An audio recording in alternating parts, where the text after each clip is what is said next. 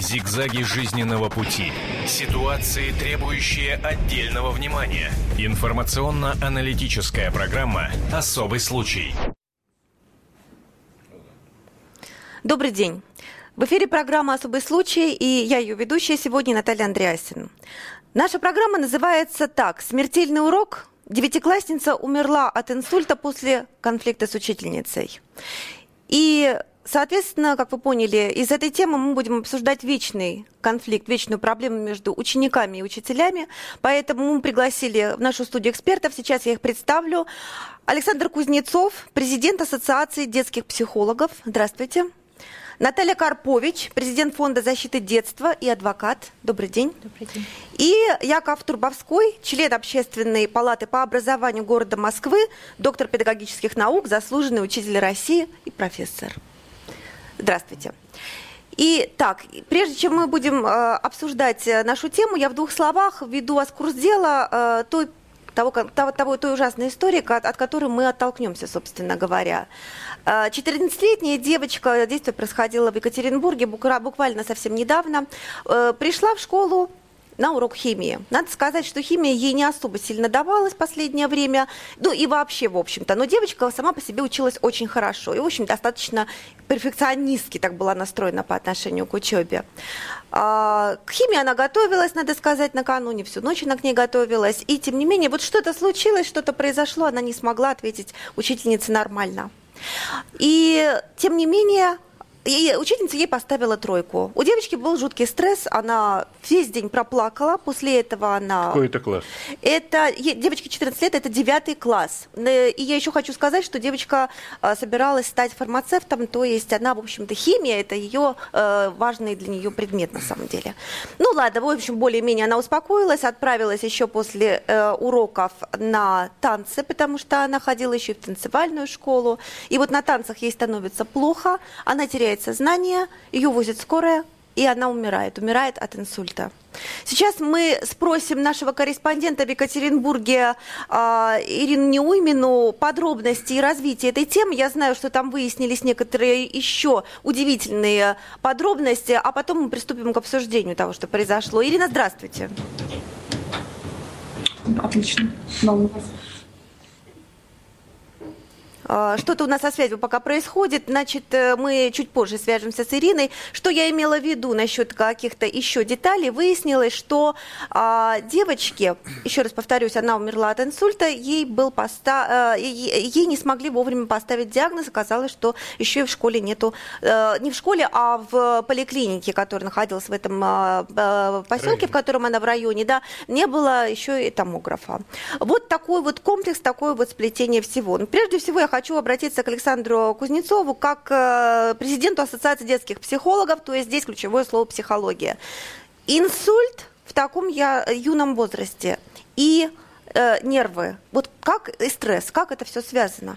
Давайте я начну как врач-педиатр, потому что я еще врач-педиатр. А, дело в том, что у детей часто обнаруживаются заболевания, которых мы не знаем вообще. Может быть аневризма, например, или э, повышенное артериальное давление. Бывают случаи, когда э, детям даже в таком возрасте ни разу не измеряли давление артериальное. Э, я, простите, вас перебью, тут да. как раз не тот случай. За два месяца до этого было какое-то там исследование здоровья. В общем, Ничего надо сказать, что она была у врача, и никаких нарушений, никаких патологий не было выявлено. Тогда перейдем к психологии. Дело в том, что э, когда ребенок встречается с какой-то стрессовой ситуацией, угу у него могут происходить тоже соматические изменения, то же самое подъем резкий артериального давления, например, который вызывает вот инсульты и вот такие последствия. А вопрос в том, почему э, на уроке э, произошла такая ситуация, несмотря на то, что учитель наверняка знает о том, что, насколько химия важна для ребенка. И почему э, учителю не удалось создать такой атмосферы в школе, чтобы дети вообще не боялись входить в дверь. Вот я, я расскажу свой опыт. У нас uh-huh. был учитель физики, хотя тоже очень физи- физику любил всегда. И мы просто боялись туда заходить, потому что просто это был человек, на которого при одном взгляде у нас там дрожали коленки и так далее. Я бы, ну, наверное, лучше физику знал, если бы э, я чувствовал себя с свободнее, чувствовал, что это игра. Обучение должно быть, нормальное обучение должно быть игрой, да, оно должно быть веселой. Угу. Человек хочет, нужно создать такую атмосферу, чтобы ребенок не воспринял ее как экзамены, угу. а как некоторое взаимодействие со значимым для него человеком, именно с учителем. Вот, наверное, заслуженный педагог это на самом деле здесь поддержит. Да, Поэтому это я на хочу самом сказать деле самое важно, главное. Да. Самое главное состоит в том, э, роль учителя, чтобы он создал такой эмоциональный контакт с ребенком, чтобы ребенок пытаясь э, ему понравиться, учитель это нормально, когда ребенок угу. хочет понравиться учителю, хочет да. быть похожим на него, да. особенно если угу. он пойдет по его стопам. А, а, при этом не чувствовал такой закрепощенности и волнения, и страха а, от экзамена.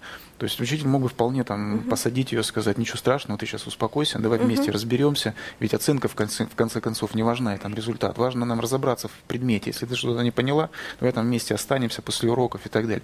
Короче говоря, вот давайте сейчас у меня на связи как раз корреспондент из Екатеринбурга, угу. давайте ее сейчас как раз и спросим, почему учительница так, может быть, не поступила, и поступала ли она вообще когда-либо так по отношению к ученикам. Ирина, здравствуйте. Здравствуйте. Связь опять прервалась, похоже. Хорошо. Ирина, алло, вы нас алло, слышите? Да, слышу, слышу. Ага, очень хорошо. Ирин, скажите, пожалуйста, вот э, сейчас нам специалист, э, детский педиатр Александр Кузнецов, президент Ассоциации детских психологов, говорил, на мой взгляд, очень важную вещь о том, что э, учителя должны в первую очередь создать такую атмосферу в школе на своем предмете, чтобы ребенок не боялся к нему заходить, чтобы для него это не было стрессом, чтобы он не умирал там вот еще за порогом, там внутри себя, внутренне. Скажите, пожалуйста, вот про эту учительницу, которая поставила поставила тройку нашей 14-летней Тане. Что про нее известно? Она вообще как выстраивала свои отношения с учениками? Что они говорят в школе? В двух словах, пожалуйста. Так, Таня, значит, была очень общительной девочкой. А, она была очень старательной, очень ответственной. И она мечтала стать фармацевтом. То есть для нее химия была основополагающим предметом, профильным. Она не стала стать фармацевтом, и да, у нее не получалось, не, не все получалось по химии. Были какие-то пропелы. Ну, вот не ее. Но, тем не менее, ее мечта была именно стать фармацевтом. И она очень старалась. И даже классная руководительница ее говорила, чтобы Таня не выучила химию, не приготовилась к уроку, это невозможно. Так, а скажите, пожалуйста, вот сама учительница, да, вот она как, как выстраивала отношения? Что говорят другие дети? Что она вообще хорошая, она всех понимает, они очень любят э, ходить на ее уроки или наоборот не любят? Что, что вот происходит? Вот как раз наоборот, наоборот. То, что она очень, она очень была строгой и э, требовательной она не давала спуску ребятам и очень к ним серьезно относилась. Ведь могла и накричать, и очень строго относилась, и тройку могла, и двойку поставить. То есть спуска не было. Понятно. Ир, еще скажите, пожалуйста, вот э, я знаю, что вы разбирались с тем, что там возникла еще другая сторона вопроса, что э, не оказалось в поликлинике томографа, и если бы он был, то, в общем-то, девочки могли бы, может быть, оказать помощь. Э, что-то там сейчас как-то развивается это событие, может быть, главврача там э, допрашивает прокуратура или еще что-то? Да, прокуратура и Следственный комитет занимаются этим. Они проверяют и больницу, и врачей, и в том числе эту больницу конкретно. То есть она была в двух больницах, в своем родном селе и еще в небольшом городе в Ирпити. Спасибо, спасибо, Ир, большое. Мы будем следить просто... за этой историей обязательно. И наших слушателей я призываю заходить на сайт kp.ru. Пожалуйста, оставляйте свои комментарии, оставляйте свои отклики э, к этому материалу. Да, Александр, я, я хотел вас. дополнить два момента насчет квалификации и личности учителя. Угу. Дело в том, что, во-первых, поведение вот такое, какое мы сейчас услышали учителя, просто некомпетентность. То есть учитель э, э, обладает всеми необходимыми знаниями и навыками для того, чтобы создать ту атмосферу на уроке, о которой мы говорили. Второе, э, к сожалению, это более трудно исправить. Если навыки можно приобрести, то с личностью учителя это второй фактор, потому что личность учителя важна. А, уже сложнее. То есть если человек вот э, не любит детей, понимаете, просто, ему просто в школе делать нечего. У него может быть проблемы дома там, э, или какой-то в личной жизни, но если ты идешь на то место, которому ты отдаешь жизнь и занимаешься этим, то, наверное, дети имеют право ощущать какую-то эмоциональную теплоту и поддержку. Понимаете, вообще, что все, самое главное, что хочу сказать, что мы взрослые, что главное можем сделать для ребенка, это поддержать и сказать, я в тебя верю, у тебя все получится, ты не переживай. Вот это вот, если мы скажем или, или сделаем так, чтобы дети это почувствовали, мы уже на 50% выполним свою педагогическую функцию, как родители, как угу. учителя. Э, я хочу напомнить телефон нашего прямого э, радиоэфира, радиотелеэфира 8 800 200 ровно 9702. Пожалуйста, звоните, высказывайтесь, э, родители звоните, учителя звоните, высказывайте ваше мнение, психологи, возможно, ваше мнение высказывайте. Нам будет очень интересно узнать, что вы думаете об этой истории. Наталья, вот вас как адвоката хочу спросить, вообще вот эта история имеет ли какой-то шанс на то, что, условно говоря, родители захотят наказать учителя, да? Э, имеет ли эта история, и, и, и, имеют ли они какой-то шанс доказать свою правоту в том, что ребенка довели, грубо говоря? Знаете, я хочу сказать, и что... много ли подобных историй, были ли у вас в практике Знаете, подобные истории? Я начну с того, что, к сожалению, такие истории всплывают чаще всего только тогда, когда происходит трагедия, по да. факту. Да. То, что сплошь и рядом мы видим не только в школах, в детских садах, но и в высших учебных заведениях проблематику. У меня пять детей, я во всех учусь как бы учебных заведениях стороны, потому что, ну, как по, по, по уровню и возрасту у меня дети от садика Простите, у вас пять детей? Да. Своих пять детей? Да, своих пять детей. С ума сойти. Вы еще как мама нам можете рассказать. Я вот именно, наверное, больше как мама угу. хочу сказать, что на сегодняшний момент я слушаю в садике ребенка, что он мне рассказывает, я слушаю, что мне рассказывают дети в школе в разных классах, начальная школа, и уже вот девятый класс у меня есть сын, у меня есть дочка в институте. А, я могу сказать, что такие педагоги, к сожалению, встречаются везде. Я думаю, что нельзя одну вину возлагать на педагога, но я бы хотела обратить внимание, что если человек работает с нашими детьми и большую часть времени, кроме семьи, ребенок проводит в школе, то мы, конечно же, должны понимать, в какой круг он приходит. Если у ребенка есть стремление учиться, и кем-то он хочет быть, то ну, именно, может быть, с теми педагогами есть смысл больше пообщаться и самим родителям, потому что именно а, направление ребенка формируется и семьей, и, и, и человеком. Наказать учителя в данном случае, ну, как сказать, угу. можно юридически, но это достаточно будет сложная процедура. Сложно доказать будет. Скорее всего, скорее всего, это будут как бы такие меры, грубо говоря, ну, до увольнения может дойти, но никаких других последствий не будет. Если говорить о томографе и всем остальном, то вот здесь уже больше шансов именно довести до ответственности непосредственно медицинского заведения, угу, если как юридическим угу. языком говорить. Но это опять же ничего не решит, ребенок умер. На сегодняшний день это ничего не решит, если как бы факт, а, Безусловно. факт нарушения. Мы много это решит говорим... только в том случае, если примется Страна решение о том, сегодня... что томограф сюда поставить, да. учителям запретить говорить выше 12 децибел, условно говоря, да. вести себя хорошо, всем улыбаться Это и так все далее. равно не решит проблему. Проблема угу. здесь называется, вот э, с одной части согласна с э, профессионалом с точки зрения психологии, я считаю, что э, дети остаются один на один сегодня в большей степени с тем вопросом, что им очень нужно получить образование. Вот эта зацикленность присутствует, могу Безусловно. сказать. И вот это вот невозможность устроиться в жизни после того, как вот, ну, вот учитель больше скажет, что он, он работает mm-hmm. с детьми, он понимает, насколько сегодня, наверное, перешел вот рубеж, сам, знаете, сама ответственность, которая возложена на детей. Они даже не то, чтобы получают сегодня образование ради того, чтобы быть культурными, образованными с удовольствием, а для того, чтобы выжить за счет этого образования. Вот эта вот нагрузка на них лежит колоссальная. И я думаю, что учителя, которые сегодня, ну, как сказать, отрывают отражаются на наших детях с точки зрения своей власти и э, возможности как Как это привлечь... принято говорить, зарплата маленькая, да, дети я вредные. Считаю, что они должны далее, подумать далее. только об одном, что угу. у них тоже есть дети, и сами они оказываются в ситуации, когда они приходят в другие инстанции, где они тоже становятся людьми угу. под грубо говоря, влиянием другого человека. Пустите... Да, сейчас мы спросим Якова Турбовского, члена Общественной палаты по образованию Москвы, заслуженного учителя России. Вот скажите, пожалуйста, что вы думаете? Вы согласны с тем, что ребенок сейчас живет в таком бешеном стрессе? Образование ради образования, ради того, Я чтобы хотел бы, чтобы мы поняли, что мы обсуждаем три проблемы. Угу. Конкретный случай, угу. положение дела в образовании и подготовка учителя как профессионала. Это совершенно разные вопросы конкретный случай. И совмещаются они в одном и маленьком вот, человечке. Вот в этом факте здесь было правильно сказано, что если бы не эта трагедия, мы бы не возвращались. Но пока мы системно не разберемся в этих вопросах, Конечно. у нас будут повторяться эти факты все время. Мы от них будем призывать, других наказывать, не понимая, что надо решить проблему. Как ее решить? Очень даже нетрудно, но осознать ее сначала надо. Первое. Угу. Учитель поставлен в такие условия, что он вынужден требовать ЕГЭ принципиально изменила ситуацию в школе, заставляя учителя якобы объективно выставлять оценки. Первое. Второе. Требовательный учитель пользуется колоссальным авторитетом в среде своей. Требовать, значит, добиваться качества обучения. Личность ребенка никого не интересовала и не интересует.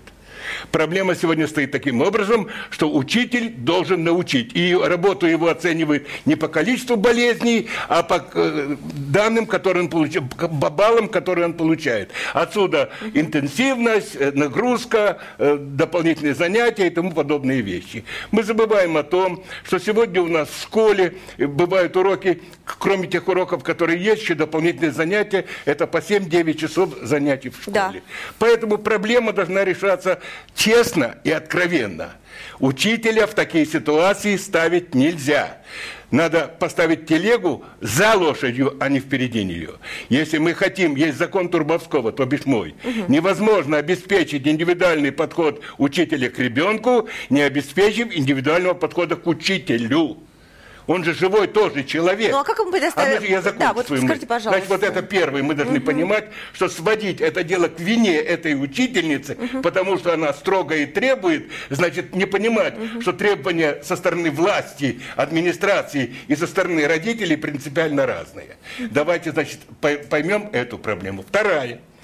Доказано, что наши дети заболевают дидактогенными болезнями. То есть, что это значит? Болезнями, которые они, приходя здоровыми в школу, приобретают в школе. Вот и поучились. Да, мой э, ученик э, Алексей Александрович Дубровский, кстати, уже нет его в живых, доказывал, э, диссертацию защитил на этом, боролся как-то. И базарный есть Владимир Федорович, который доказывает, что школа является средой, насаждающей болезни детей.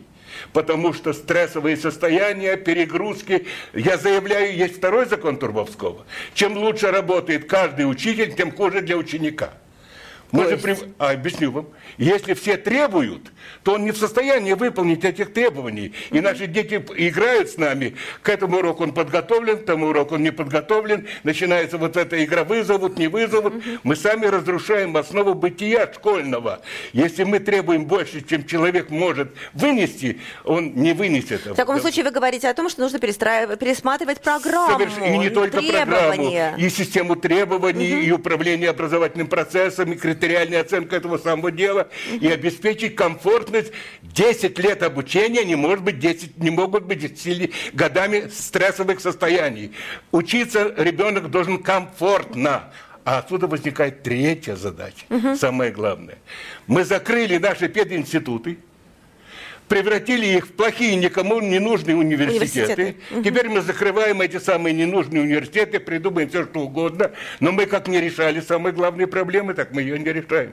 Дело учителя не только знать, но и уметь учить. А ведь этому его никто не учит. Это же совершенно разные вещи. Вот говорят, пригласят профессора преподавать в школу. Не надо приглашать. Профессор учить не умеет. Он умеет читать лекции. А учитель должен уметь учить. Это совершенно разные вещи. Заставлять любить этот предмет, любить. даже заставлять Это- неправильное слово. Значит, да. там целый ряд. То есть ведь процесс обучения состоит из трех компонентов. Преподавание, обучение и учение. К девятому классу ребенок должен быть стать субъектом обучения, когда преподавание это то, что делает сам учитель, он должен уметь преподавать. Он даже преподавать сегодняшний учитель не умеет, чтобы правильно воспринимать то, что он говорит. Отсюда требовательность возникает. Обучение это процесс взаимодействия, то, о чем говорил психолог, уметь контактировать, понимать, что же с другим. Никто же не умеет по глазам видеть, устал, не устал, может. И Может быть, и видит, да не Э, хочет нет, видеть. нет, Это нет. же разные Ну вещи. давайте уже не будем, э, не зная человека, э, приписывать ему, что, что нам кажется, так оно А я поэтому говорю, что Но его не, быть. его не учат этому Да. делу. И третье, учение, то, что сам ученик делает. Лошадь можно подвести к воде, ее нельзя заставить пить.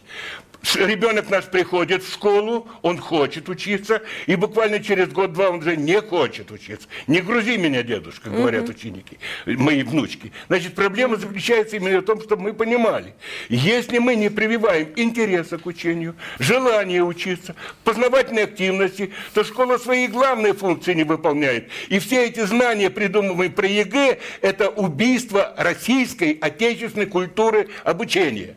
Проблема и состоит в том, что отметка по российской культуре реализовывалась в оценке. Учитель имел право быть свободным, понимая, что этому поставить тройку, значит, э, повысить его уровень. Он, учение должно быть успешным, он должен быть индивидуальным. Отметка... То есть должен быть какой-то свет в конце А если мы да. исходим из того, что мы не доверяем учителю поставить отметку, то мы ему, а как мы можем доверять ему воспитанию наших детей? Спасибо большое. У нас был звонок. Э, Еще есть на проводе э, позвонивший человек? Да, да, я есть. Ага, здравствуйте. Как вас зовут и откуда вы звоните? Добрый день, Сергей Ставрополь. Очень приятно. Отец двоих детей, старшему 11 лет. Значит, вот э, уважаемый гость, который к вам приглашен, он практически уже сказал то, что я думал, но немножко од- одного не коснулся. Он сказал три проблематики, он видит. Э, Вот э, господа ведущие, когда озвучили, что случилось, и э, эксперт, который первый высказывался, я прошу прощения, не запомнил, как его зовут, э, сказал, там, может, учитель виноват, что он не так рассматривает вопрос. Мне прямо интересно стало, что неужели вы не знали, что ставят тройки и двойки? И по всей стране такое происходит. Ничего странного в этом нет, и вы тоже учились в школе.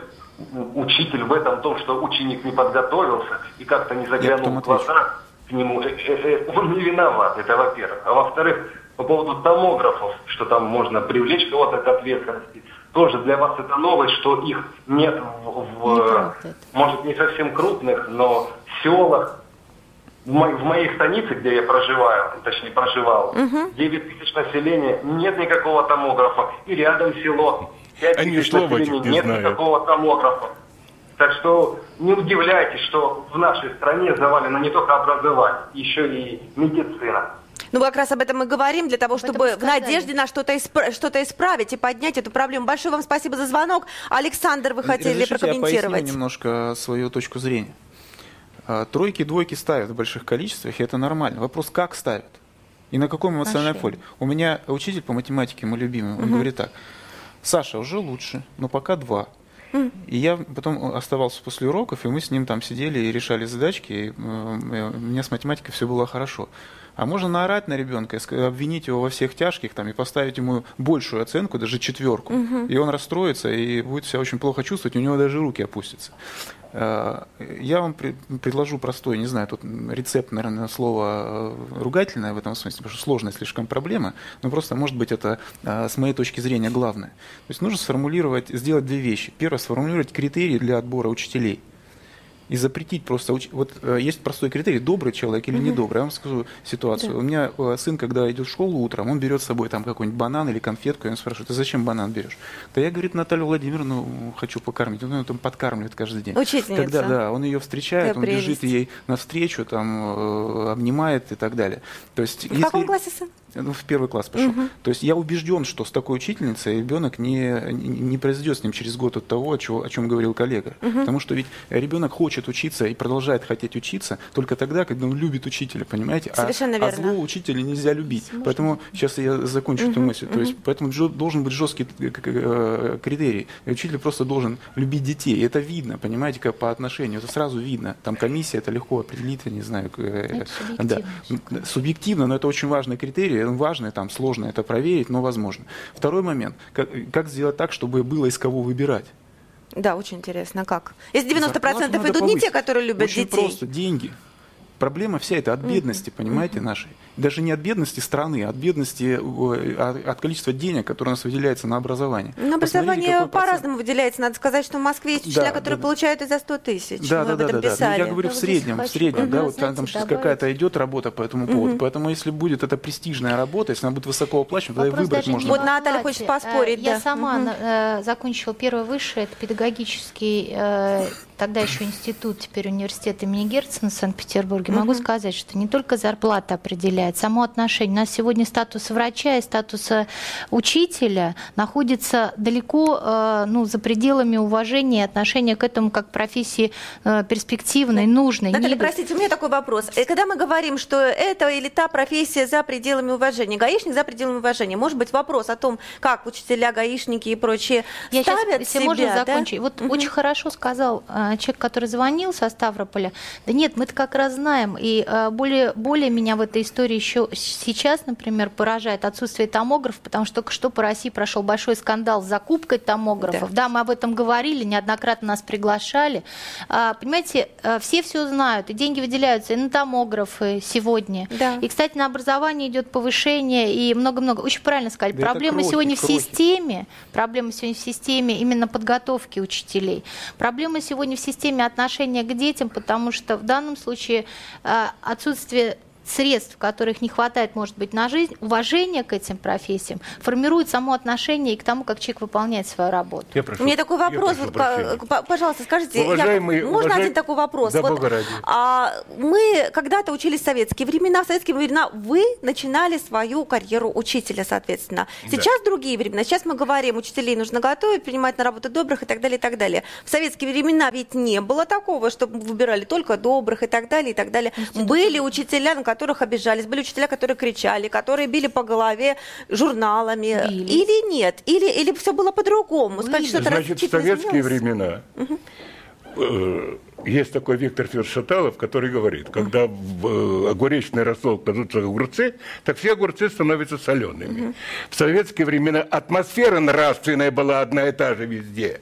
В советские времена мы могли выпустить на улицу ребенка и не беспокоиться, что с ним будет. В советские времена он не занимался курением, чего не потребно. В советские времена с экраном не раздавался мат и не цензурщина. В советские времена были требования, за пределы которых даже самый крупный начальник не мог мог позволять себе выходить. В советские времена плохие они или хорошие – другое дело. Но существовала возможность понимания среды, в которой находится ребенок. Сказали, сегодня среда враждебна школе. Да? Среда сегодня стоит, состоит в том, что она разная, она развращает школу, она мешает учить, и школа сегодня как утроба матери. Единственная возможность спасения государства, которое спасает ребенка, готовит его к выходу на свет. Сегодня, кроме школы, хоть как-то помочь человеку стать на ноги, ничего у государства нету. И оно этого, к сожалению, не понимает. Проблема же состоит совершенно в другом. Я обожаю психологов, которые имеют дело с отдельными людьми людьми. Они вот думают, что если они с этим человеком что-то сделают, будет хорошо. Хорошо будет, но с этим человеком. Томографов нет во всей России сельской. Поэтому поставить в этой школе мы поставим. Но политически нет томографов. Нет заботы об этом самом деле. Нет программ формирования учителя. Нет системного решения этой самой проблемы. А почему нет? А вот почему. Потому что на словах мы льстим образованию и учителю, как льстят женщине, когда ее добиваются, а потом на нее не обращают внимания. Угу. Проблема заключается именно в том, чтобы мы понимали, что деньги большие нужны вкладывать в образование не для того, чтобы сегодняшний учитель стал лучше работать. Он лучше не будет работать. Ни один учитель не работает плохо, потому что хочет работать плохо. А чтобы пришли талантливые люди в образование. Чтобы молодой парень понимал, что он семью сможет содержать. Когда вы говорите, что в Москве, так спасибо спасибо ушедшему Лужкову за то, что он это понимал, и за то, что сегодня поддерживается эта политика Калиной.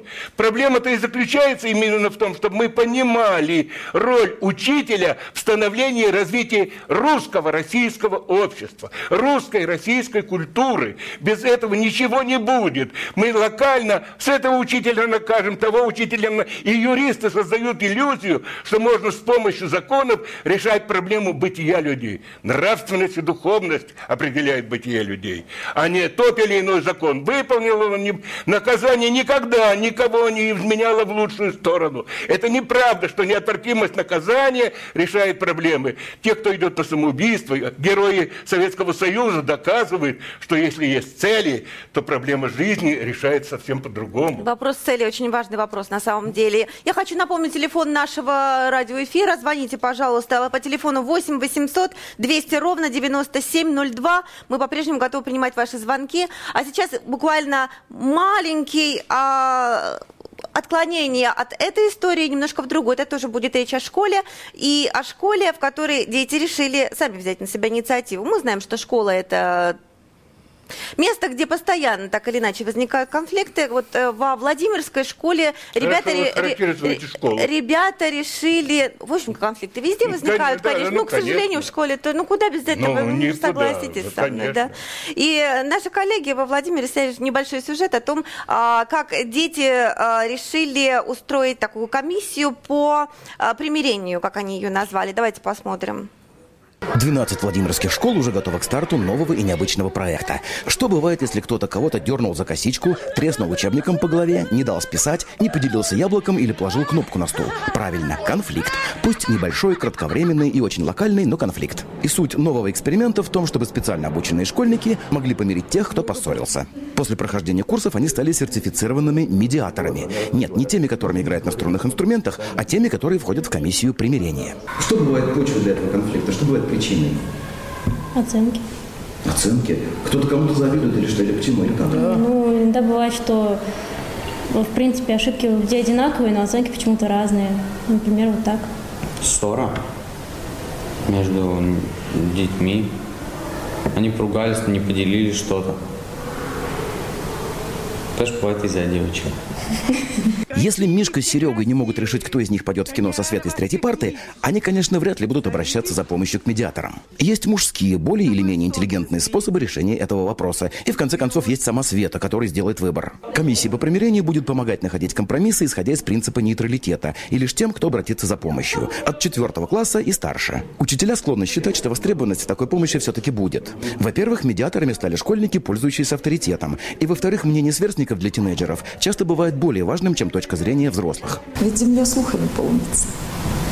Если кому-то потихонечку, даже потихонечку помогли, он все равно расскажет об этом. И ребята будут передавать, ага, слушай, мне вот не помогли. Ты знаешь, я понимаю, тебе там сейчас сложно, а все-таки ты обратись к ним, ребята тебе помогут. Педагогические коллективы будут поддерживать работу примирительных комиссий, тем более, что в некоторых случаях мирить поссорившихся, возможно, придется и совместно. Но ребята сначала будут стараться сделать это без привлечения взрослых. Если покажем себя серьезно, то нас воспринимать будет серьезно. А если так шуточно или просто так, то тогда и не будут воспринимать, не будут ходить обращаться.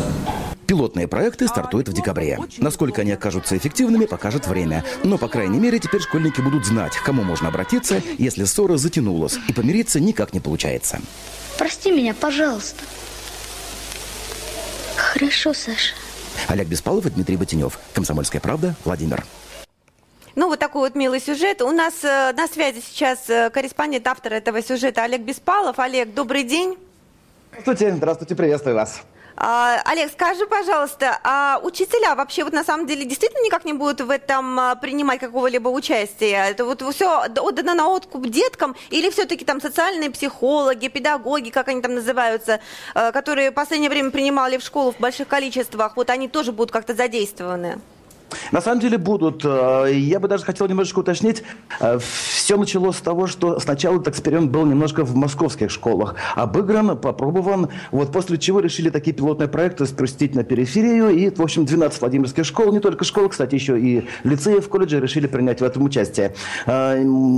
Я когда пришел, я удивился, неужели действительно на самом деле такая возникла острая необходимость вот теперь еще и детей привлекать к тому, чтобы они решали свои вопросы. Вроде бы не хватает то ли педагогического внимания, то ли не хватает еще, а, может быть, их собственного самосознания. А, ну вот, оказывается, специально детям прочитали какие-то курсы, специально не походили на занятия, на практические занятия, они были сертифицированы, они были э, лицензированы, что называется. Вот, и после этого э, ребята вот сейчас уже готовы, в октябре уже стартуют вот эти вот самые проекты в 12 школах, и ребята будут пытаться сами э, улаживать те самые вопросы, которые, ну, может быть, какие, в какой-то мере будут конфликтными. Я не знаю, как ребята, учащиеся в девятом классе, смогут работать, например, с одиннадцатиклассниками, потому что в школе достаточно э, серьезно вот этот вот э, испытывается, э, разница чувствуется в возрасте, да, то есть я не буду, скорее всего, обращаться к мальчишке или к девчонке, которая на два года младше меня, для того, чтобы решить свои собственные проблемы. Вот. Но, тем не менее, ребята э, учатся в классе, который признан был классом года.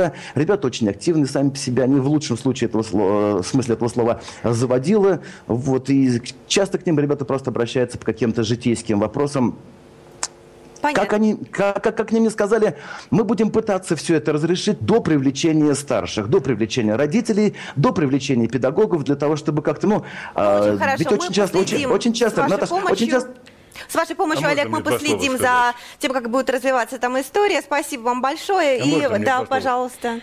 Уважаемые радиослушатели и телевизионные зрители, я слушал вот сейчас выступление молодого корреспондента и этот опыт, и мне плакать хотелось. О, как. Страна, которая создала великого педагога Макаренко, который решил эту проблему окончательно.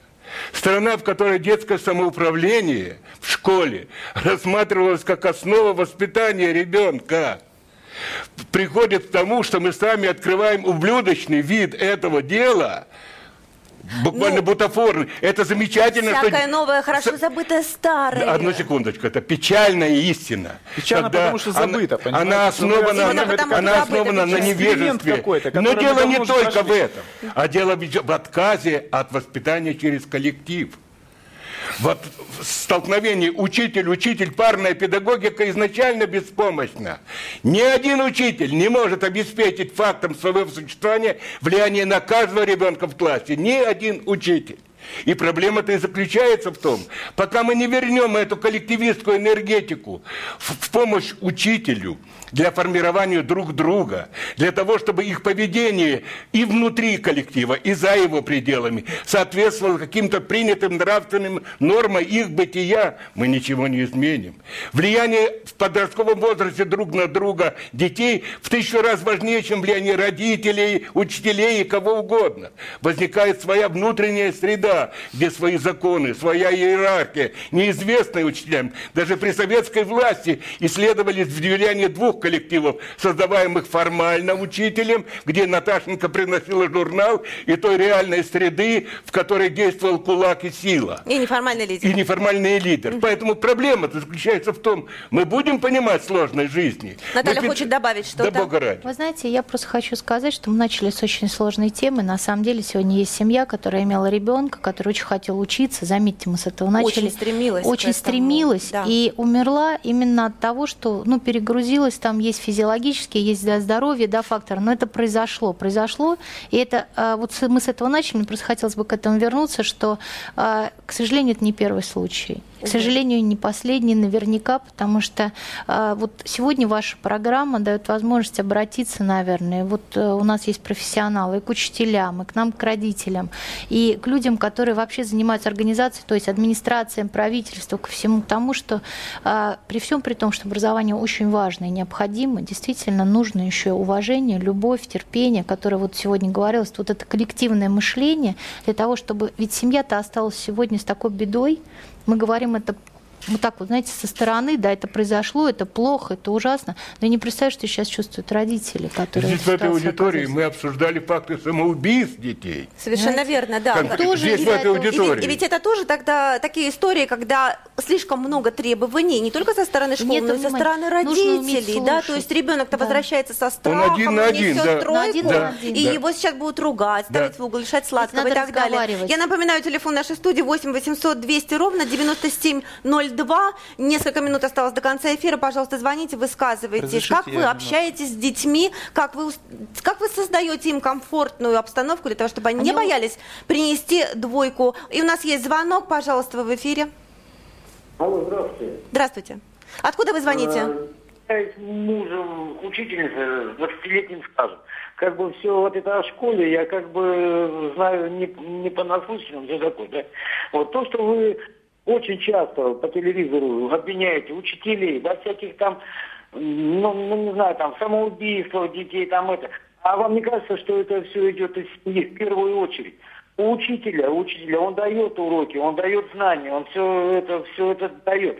Но почему ученик с мамой переходит дорогу в неположенном месте, вот, и на школу присылают обвинения? Спросите любого ученика-первоклассника, он знает все эти правила. Учителя им дают эти все правила, но почему-то все это... по- Потому что у учителей и так у них на- нагрузки очень много. Мало того, что у них они отписываются всякие эти бумажки, букашки, вот это все, это, это у них очень-очень-очень много всего. Вот, и вы обвиняете всегда учителей. Вот. Понятно, То, спасибо большое. Вы говорите о том, от что нужно обратить значит, внимание семье на саму себя в первую очередь. Э, У нас есть еще один звонок. Будьте добры, вы в эфире. Алло. Алло, здравствуйте, вы в А, эфире. Александр, добрый день. Вы знаете, если Как вас очень... зовут и откуда вы звоните? Представьтесь, пожалуйста. А, Александр, Москва. Вы знаете, я преподаватель, э, вот, и в свое время, когда у меня дети учились, э, я, сын принес из школы двойку по географии. Я спросил, за что, он сказал, вот там мы баловались, учительница взяла, поставила географию. Я сходил, э, поговорил, она говорит, да, я вот поставила для того, что хоть может учиться на 5, значит, а вот не учится, вот я поставила 2.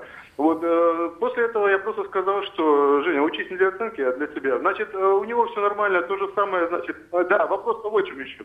Жуткая перегруженность детей в школе. Дети, у нас по конституции несовершеннолетний должен работать не больше 6 часов. Вот, э, когда, э, извините, 6 часов работы в школе, а то и 8, потом еще 4 часа домашнего задания, и причем, э, по моему глубокому убеждению, значительная часть того, что там делается, оно не нужно. То есть речь-то идет неправильная концепция вообще, цель поставлена. То есть цель поставлена как можно больше информации именно вбить в ученика, а не то, чтобы научить его э, находить эту информацию, анализировать ее и в нужный момент ее, то есть решать проблемы, понимаете? И э, важен промежуточный результат вот эти вот оценки, а не то, каким выйдет из школы гражданин в будущее этой страны, будет ли он уметь решать проблемы и как он будет относиться вообще к окружающим и так далее. Вот то есть так же, как и везде, это просто часть общего процесса имитационной деятельности во всей стране. Это мое глубокое убеждение. Спасибо вам большое. И у нас еще один звонок, очень коротко примем. Когда нас еще дожидались на линии. Алло, вы в эфире. Здравствуйте. Здравствуйте. Алло. Здравствуйте, вы в Дело эфире. в том, что... Алло, я хочу сказать, у меня сестра работала учителем в школе, и в первое время э, она никак не могла с этим самым коллективом ужиться, с учительским. В общем, и с детьми тоже что-то у нее не то. Но она имела характер скверный. Она с детства, детства она любила издеваться над человеком. Ну, я младшая сестра, она надо мной постоянно издевалась. У меня штучки старшая внучка. Понятно. Таким людям, наверное, Да, все-таки не да, нужно да, работать в да. школе. Спасибо вам большое за звонок. Александр, вы Я хотели раз, э, Да, прокомментировать я как раз об этом и говорил в прошлый раз, что должно быть какой-то барьер создан для того, чтобы Мгм. такие люди туда попадали. Но я хотел сказать вот о чем. Э, Вот предыдущий звонивший говорил о, м, о том, что э, наши дети, наших детей не учат думать в школах. Просто это машина для запоминания информации. Дело в том, что это не просто его частное мнение. Э, Есть э, международные организации, авторитетные, которые проводят э, по многим критериям изучение качества образования в стране там, тестируют детей и так далее. Так вот, интересно, что наши дети, они очень много знают, но не умеют решать проблемы, которые выходят за рамки схемы. Вот как только пример не похож, условно говоря, или проблема жизненная не похожа на, на типичную, возникает э, за- затруднение. И мы по, по вот этим критериям ниже там, в общем, ниже среднего. Поэтому э, э, и это очень перекликается с сюжетом вашим, который вы показали про самообразование в школе. Потому что когда ребенок э, готов, к, когда у ребенка есть навыка, навыки самоорганизации, причем не только в обучении, но и в общественной среде, ключевой момент вот это навыки самоорганизации, когда они учатся взаимодействовать в нестандартных ситуациях, то вот, вот, что, вот это нужно развивать. Развивать, когда да, когда да. человек будет уметь, э, хотеть учиться и уметь решать проблемы. Вот я как раз хотела Да. попросить, чтобы вы все сказали коротко в конце нашей программы, что нужно делать. Да, Знаете, Наталья, я пожалуйста. считаю, что нужно слушать ребенка. И у каждого ребенка наступает в разное время а, период, когда он сам начинает учиться, хотеть, желать и стремиться к чему-то. Просто нужно учителю и в Не семье грамотно по- по- подождать, если ребенок позже приходит к этому. Мне вот очень повезло с первым учителем. Благодаря ей, наверное, я получила образование, потому что когда-то она меня не забраковала, как, ну, такое слово, да, что сказала, что там, я очень долго раскачиваюсь, но потом вот у меня все получилось. И я смотрю по своим детям, каждый в разном периоде начинает понимать, чего он хочет, и учиться, и стремиться. Если не получается, родителям поддержать детей, а учителям именно все время говорить им, что они будут умными, а, талантливыми, у них все впереди. Просто сегодня нужно делать то, что он должен делать, ребенок, то, что он умеет хорошо, а то, что он не умеет делать хорошо, работать над этим чаще и больше, чем над тем, что у него хорошо получается. Вот эту схему они запоминают, и больше с ними, наверное, играть и приводить их в ситуации для решения вопросов, потому что а, они люди изначально, они не наша собственность, как часто думают родители, это личности. И вот эта личность, она должна изначально быть личностью. Мы давим даже в семье. Здесь очень правильно сказали а, звонившие, и что... в семье, и в школе. И в школе, да, да, ну, что... У меня есть два, комфорт. два совета. Да, очень коротко у нас одна Первый минута совет осталась. директорам школы. Моя любимая учительница, директор школы, говорит, я утром стою у входа в школу и смотрю в глаза приходящих учителей. С чем они пришли? Не случилось ли чего у них дома? Не наступила ли какая-нибудь беда? В чем нуждаются они? Потому что без Потрясающе. нормального состояния они работать в классе не смогут. И второе. Мы не все проблемы сегодня решим в нашем обществе. И единственная защита самого ребенка – это его семья. Он должен прийти домой, каким бы он ни пришел, и встретить сочувствие и понимание, помощь и сострадание. Ему должно быть радостно и тепло жить, какие бы отметки ему не выставлялись. Отметки сегодняшние, а будущая жизнь впереди. Помогите ему врасти в нашу жизнь и гражданином, и любящим жизнь человека, и оптимистом обязательно. Тогда все получится. Спасибо большое всем нашим экспертам. И я вот хочу сказать, ведь э, психологи говорят о том, что нужно обязательно принимать э, позицию всегда. Зигзаги жизненного пути. Ситуации, требующие отдельного внимания. Информационно-аналитическая программа «Особый случай».